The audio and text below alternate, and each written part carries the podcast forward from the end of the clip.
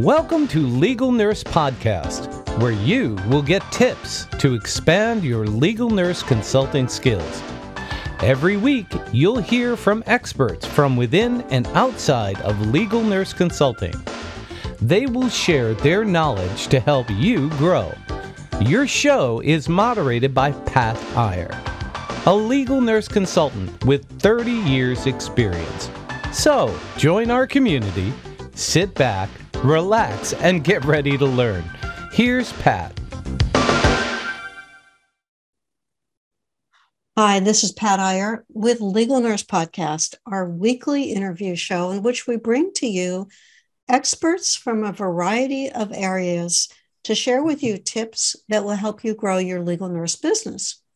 I have with me today Pam DeGennaro, who is a legal nurse consultant who started the field actually from the opposite direction that many people come in. She started as a paralegal and then became a nurse and has since worked in a variety of plaintiff and defense firms as well as an independent practice. She's also earned her Master of Juris Health Law from Loyola, and she is certified through the American Association of Legal Nurse Consultants program through the specialty organization that offers the LNCC certification for people who are qualified. And Pam and I both have earned that credential. Pam is coming to talk with us today about some of the behind the scenes nuances of being a legal nurse consultant. And first, Pam, welcome to the show. Thank you very much for offering to have me. You are welcome. When we first talked about having a podcast together, we discussed some of the areas that are particularly troublesome for legal nurse consultants. And one of them is breaking the news to an attorney that a case is either non meritorious for the plaintiff attorney or indefensible for the defense attorney. Attorneys come to these cases with their own theories and they want to assemble the facts to meet the theories. And sometimes we have a very different approach where we look at the facts and then we figure out the theories or the viability of the claim. How do you break it to a client when that client is just fully invested in his or her theory of the case and the facts don't support it? All right. This is one of the most difficult interactions you may have with an attorney, other than you spent too much doing the case. Um, you always put right up front with the attorney I am here to tell you what this case is. I am going to analyze this case. I am going into this case with the unique viewpoint of the legal nurse consultant, I'm going to bring into it that applying of the four elements of tort law, you know, the duty owed, you're looking for that, the duty breached, the injury occurred, and causation that the breach caused the injury. You're going to look at that the same way that he or she is going to look at that. Therefore, you have now fully armed yourself and you've explained to that attorney that you're going to get it unvarnished. All right. And and they respect that up front and they'll remember that uh, when you have to tell them that you don't have a case. Now uh, in a lot of times you'll say person was injured. No question about it it, it's sad, okay? An adverse event happened. But I don't see that line from the injury occurring to this person or this organization caused it. So you're going to sit down, huh, typically at your desk on the phone, and you're going to say, I have this case analyzed, and this is what I see. And you're going to apply those four elements of tort law because that's your backup. because that's that's what this attorney is going to understand. Um, particularly when you get to the part where I don't think it's anybody's fault, or there's such minor fault um, that it's really not worth pursuing. Okay. Um, you're also going to bring into that the aspect of are there enough predisposing, pre-morbid um, uh, uh, conditions that the injury that occurred it is just a minor aggravation in the overall presentation of this person. You are going to be upfront. Those four principles of tort law are your friend. Learn them. You're going to go through your case. Now, at that point, you have a guy who's or a gal who's going to be going back and forth with you, playing devil's advocate, particularly if it could have been a really great case um, and you stand your ground. On the other hand, always listen with an ear. I mean, this person's smart too, you know, um, and you may hear something that will say, okay, let me get back to you on that one. All right. But, but generally, the attorneys want to know what you think. So tell them what you think. Don't be afraid of that. Um, that that's that's what they're paying you for to to tell them the truth. Now, what's going to help ahead of time is not only that upfront discussion that I'm going to analyze this and I'm going to go into this sterile, all right, and I'm going to be applying the four elements of tort law.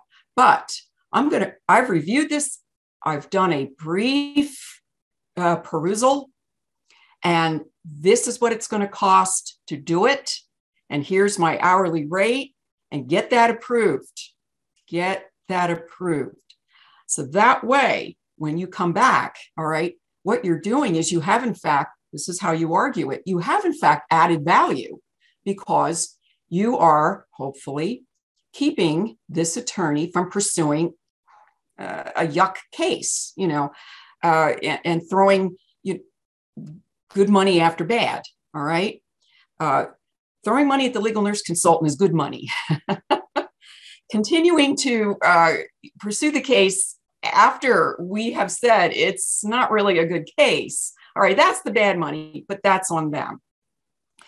So never be afraid use your four elements, um, and then make sure the person, the attorney, whoever it is, you're the administrator, knows what you're going to be charging up front. Really try to stay in that once you get it. All right. Um, unless you love the case, you know, then he's like, oh, spend a million bucks. I don't care, you know. Um, but generally, try to stay in your guidelines that you've initially presented. And then that way, now you have less of an adversarial position and more of a, a collegiate position. Uh, uh, what I want to say, relationship. Okay, you're you're part of the team that's deciding whether this case is worth it or not. And and little tiny mistakes. Oh, the person didn't sign out, you know, da da da on the on the MAR. Okay, yeah, whatever, you know.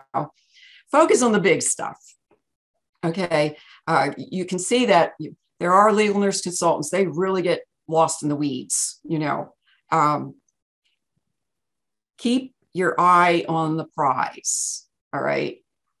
Documentation errors, unless they're thoroughly egregious or, or um, made up, um, false, uh, even after the fact stuff, you know, in the middle of a code, who's writing down everything?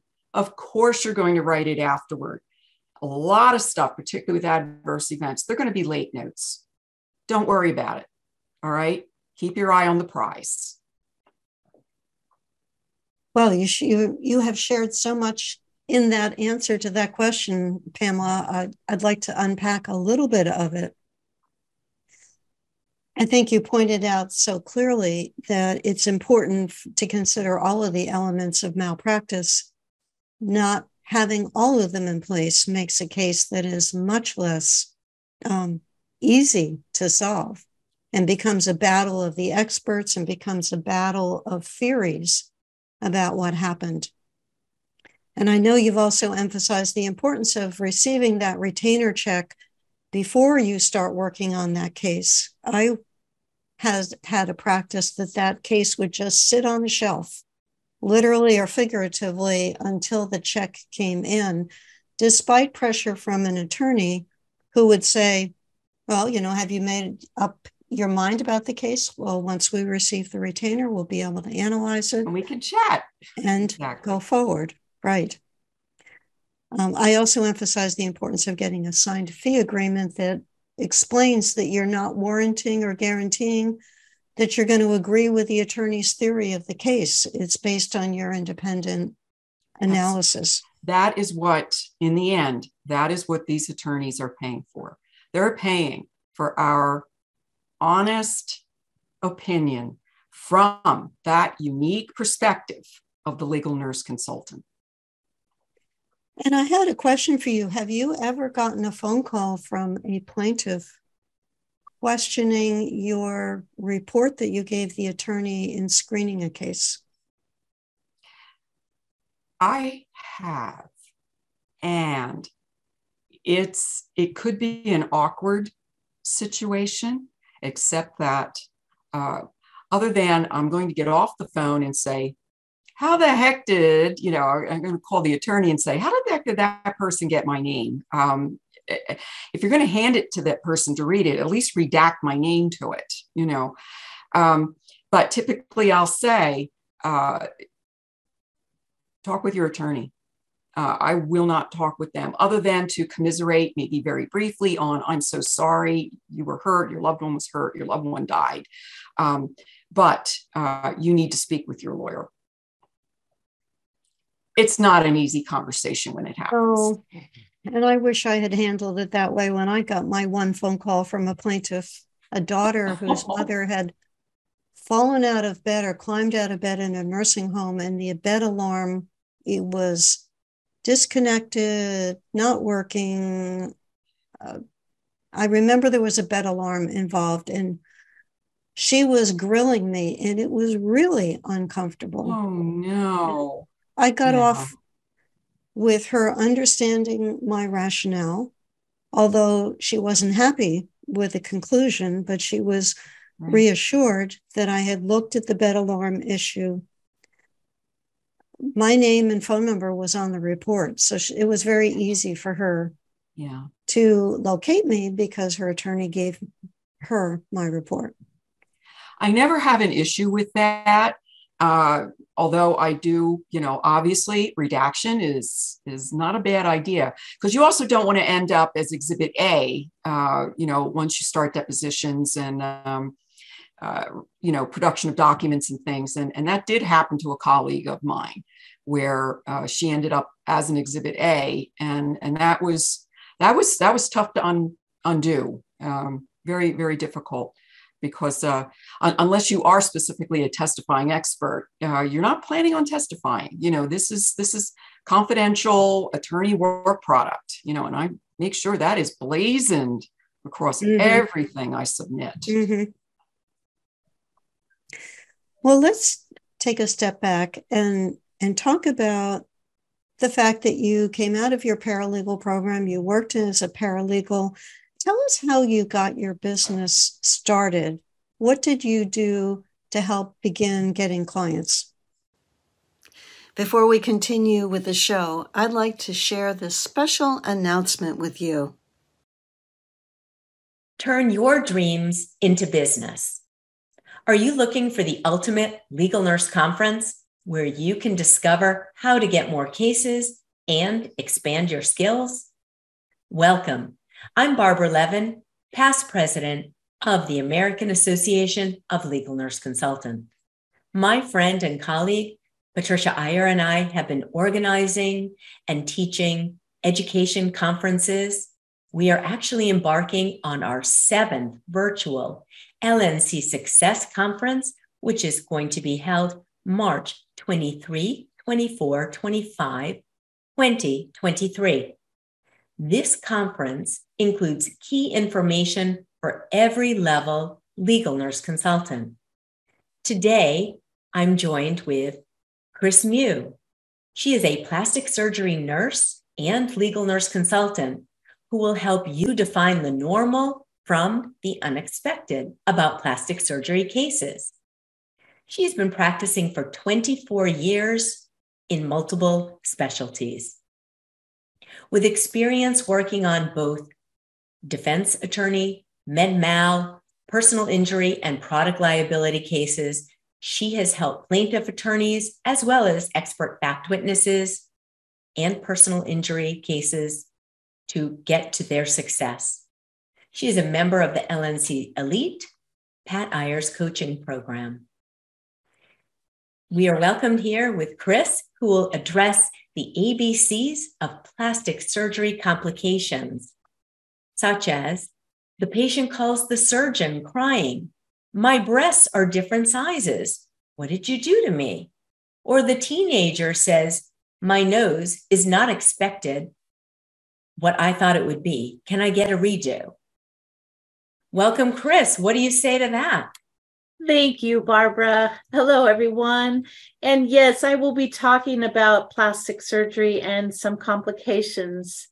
One of the topics um, during the conference that I'll be talking about is informed consent and what is reasonable and what is not reasonable. I will weave in informed consent within those three scenarios that Barbara outlined during the introduction. I'll help the LNC to identify and define normal from expected eh, outcomes within plastic surgery.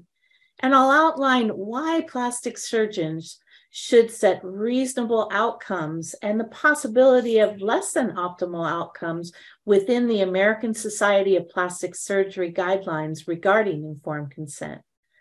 Although there's known risks and benefits, did you know one of the key uh, identifiers is communication?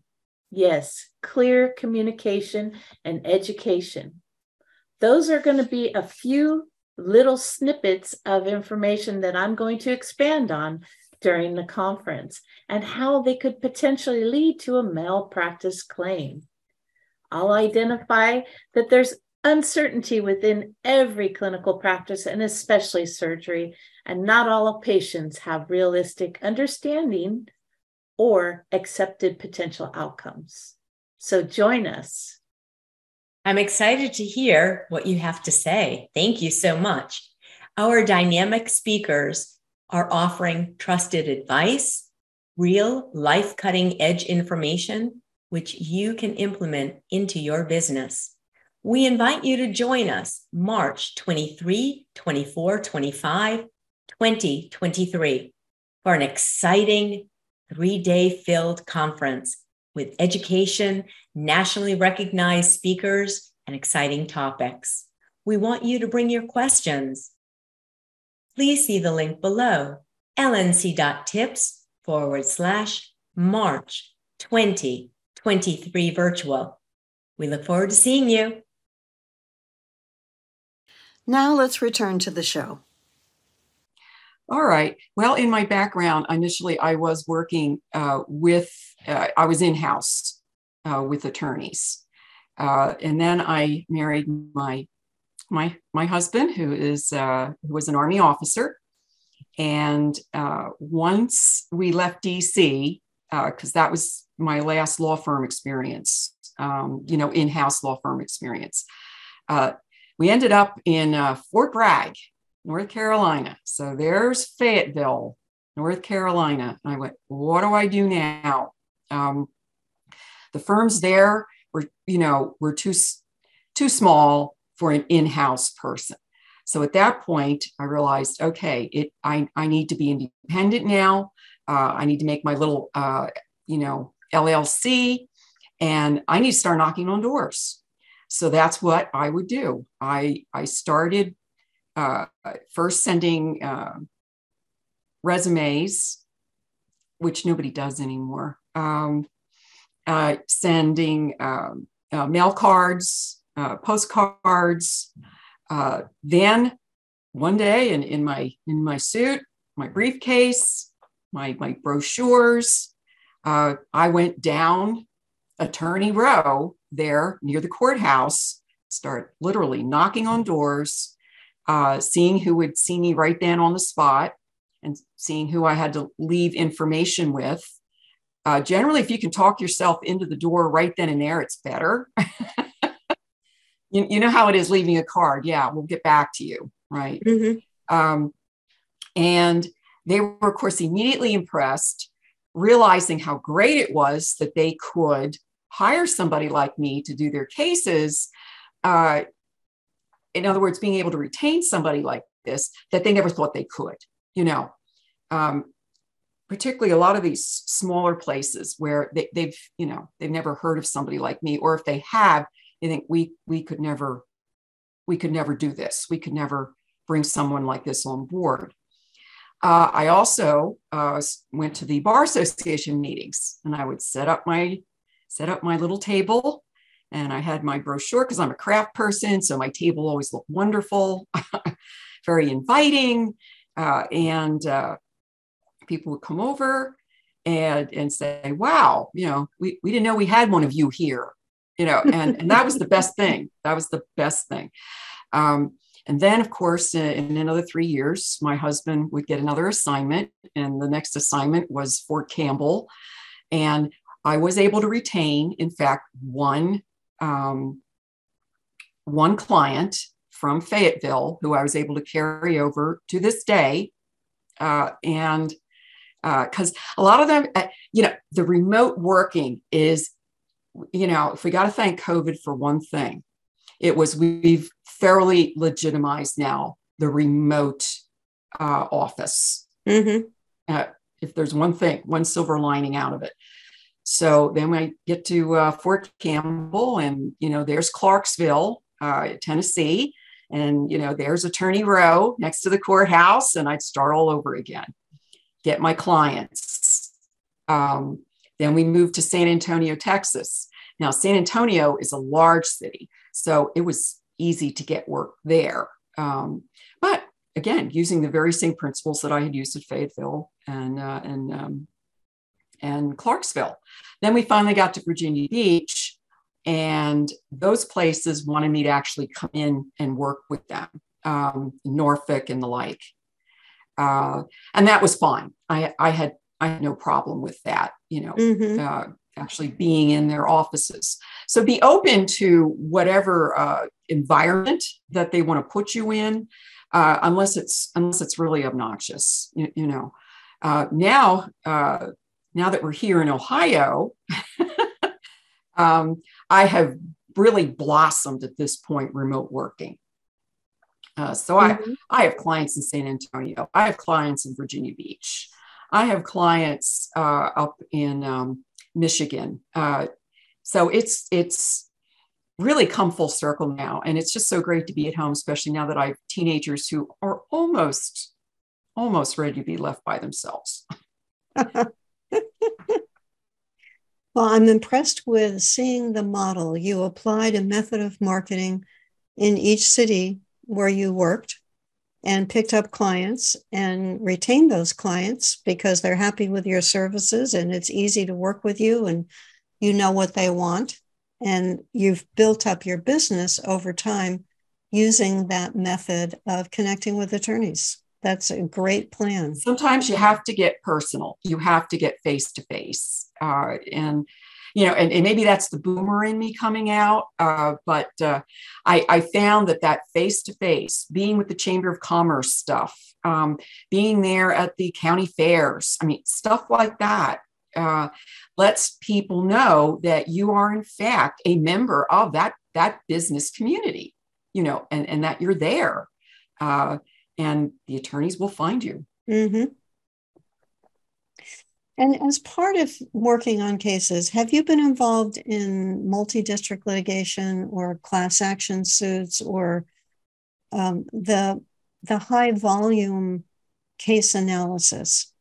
Absolutely. And I, and I think at some point, almost every legal nurse consultant is going to have, you know, stuck a toe into, uh, you know, that mass tort litigation because uh, mm-hmm. a lot of it's out there. You know, we all see the 1 800, you know, get money now TV commercials. and and they want legal nurse consultants, and you'll you'll find those ads everywhere.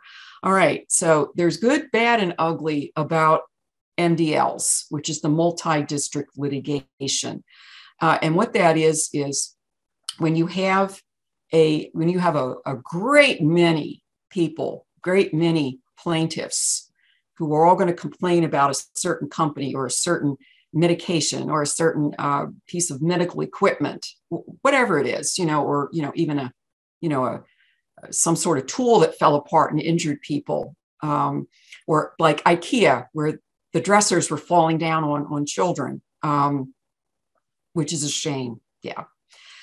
But uh, when you have all of these clients filing everywhere, all right, um, the courts will apply for what they call a, an MDL.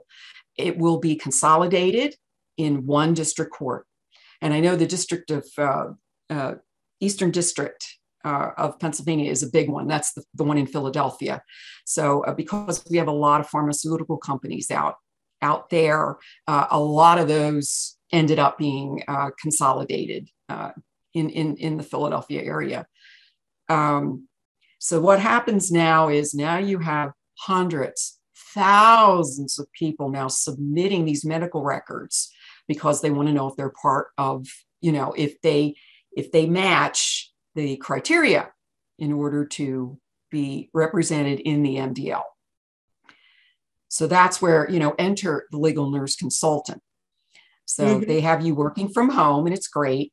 And in many times, they'll even send you the equipment which is nice. Okay. Uh, for a new legal nurse consultant, I would almost say, almost say, I recommend it because you're going to get, you're going to get trial by fire on how to do a, uh, how to do a report, how to do an analysis, how to write it, uh, and and then get the critique on how to rewrite it. Uh, you're going, you're going to learn really fast. Okay.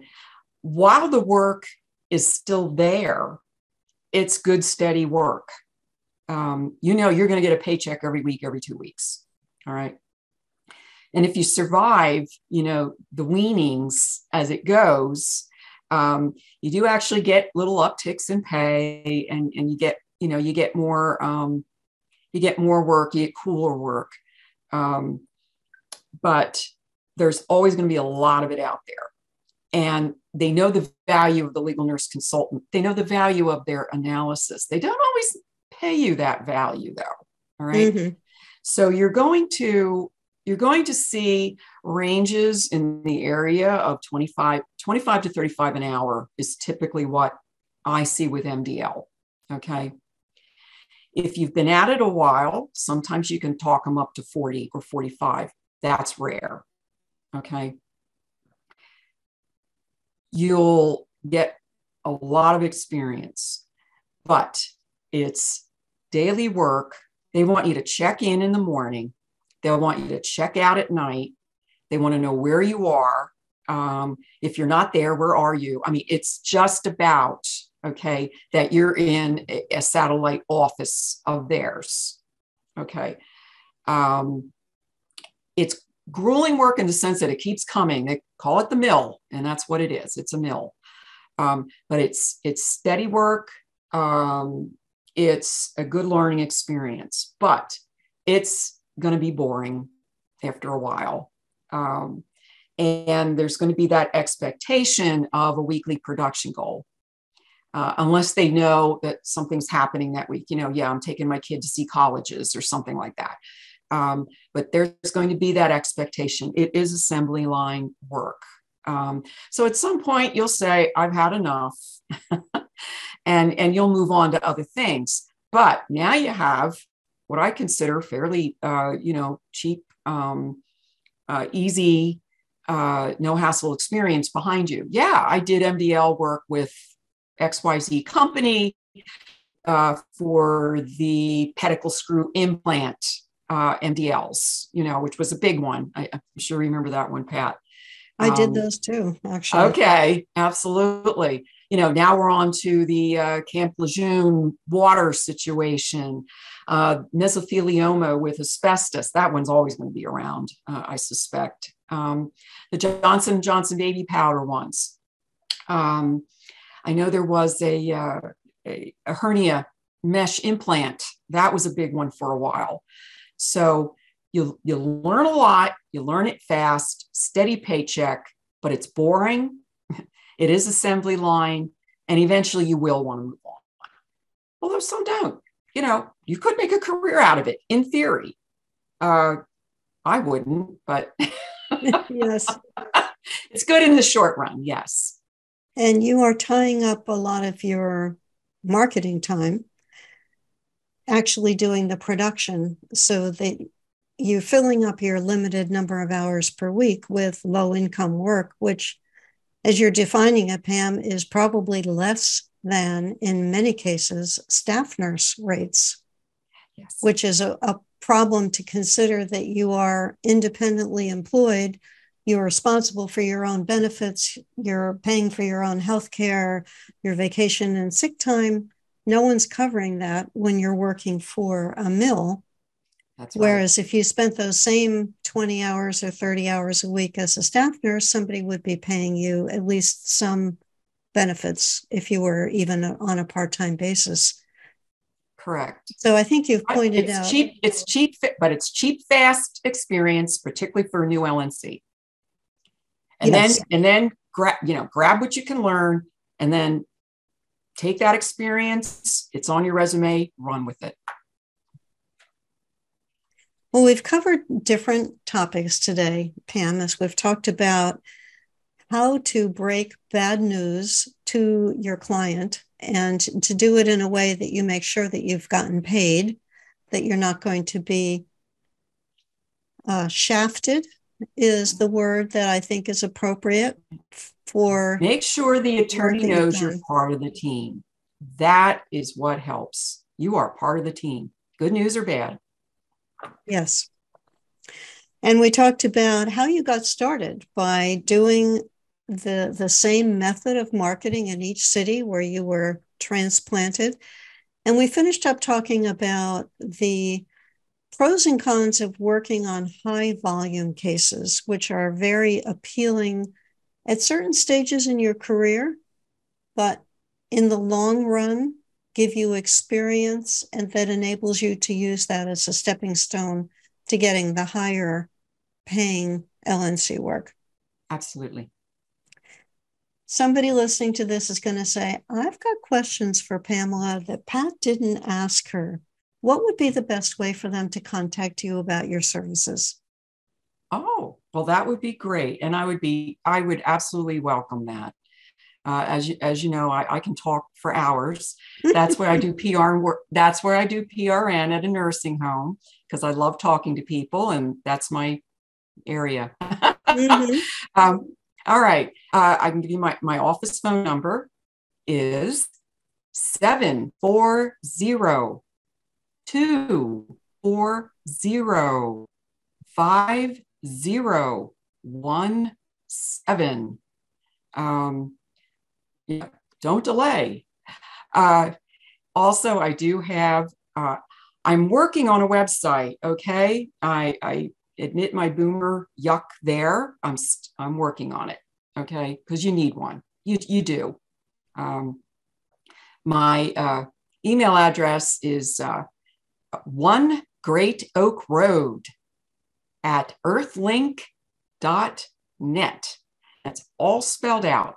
O N E G R E A T O A K R O A D at earthlink.net. And that is actually my company, One Great Oak Road, LLC. Harkens back to uh, our, my childhood uh, address back in New Jersey. In New Jersey. Oh, you're a Jersey Correct. girl. That's where I'm from, South Jersey girl. Yes. Yeah, I grew up in North Jersey in Bergen County, close to Manhattan. Okay. The other half of my family's up there. Very nice. It's it's a great place to grow up. Our high school was on a, a hill, and we could look across the countryside, and we could see the skyscrapers in Manhattan from our high school. And it was Very next cool. to a Nabisco factory, the national biscuit company, which in the afternoon in the spring, they would open up the windows of the school and the smell of the baking cookies would come in our school. It was a wonderful place to go to high school. Oh my goodness. Okay. We we remember the train coming through with a steam whistle. Yes. oh yes. gosh. Well, Pamela, mm. thank you for being our guest on Legal Nurse Podcast. I know that you have given our listeners some things to consider as he or she thinks about some of the, the pros and cons of marketing that you shared, some of the pros and cons of working on MDL cases, and some of the ways that we need to shape our conversations with attorneys when we don't come up with an agreement with the way that they are viewing the case. I appreciate your sharing your knowledge and I appreciate Don't be afraid. Don't be afraid to say what you think. Yes, you are a member of the afraid. team. That if there's no other takeaway, don't be afraid to say what you think. Got it. All right. Thank you so much, Pam. And for you who's watching this show, be sure to come back next week for a new show, new topic, watch our podcasts on our YouTube channel, which is YouTube at Legal Nurse Business. You'll see the video version of this podcast. You can get the audio version on Spotify, um, Apple Podcasts, and a variety of other platforms. And be sure to tell another legal nurse consultant about Legal Nurse Podcast. We are in our seventh year as of last week, when I checked, we have listeners in 96 countries, and we love it when you download and listen to the shows and share them with others. Thanks so much. Hi, this is Pat Iyer with Legal Nurse Podcast. Coming up next is Karen Harmon, an expert witness in labor and delivery nursing who helps attorneys understand what went wrong in the delivery room or in the labor room. The topic that we just covered in our podcast was on the 30 minute rule, where that comes from, why it's important, and how nursing involvement influences how quickly a patient goes from recognition of an emergency to the delivery room and a successful delivery. Karen, can you give our listener just a little taste of the topics that we covered in your podcast. Well, we touched on the 30 minute rule that so many of us have um, encountered in our practice. But as a legal nurse consultant, having a better understanding of that 30 minute rule, how it can affect a delay in delivery, as well as focusing on how fetal monitoring can also um, affect a, a delay in delivery.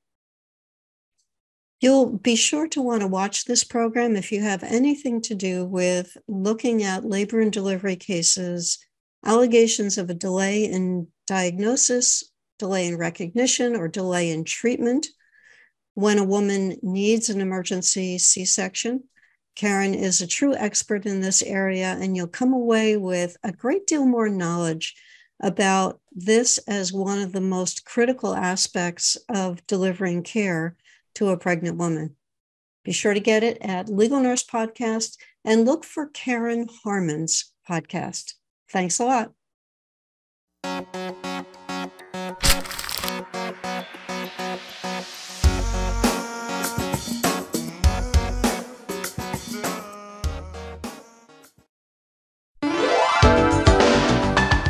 We hope you enjoyed today's episode. Check out Pat Iyer's resources for legal nurse consultants on legalnursebusiness.com. Pat coaches legal nurse consultants so they make more money, get more clients, and avoid expensive mistakes. Check out her coaching program at lncacademy.com. Please subscribe to our podcast and leave a review on Apple Podcasts. Join our community to get notified of each new episode and to receive the transcript of today's program. Complete the request form on podcast.legalnursebusiness.com. We appreciate you and your interest.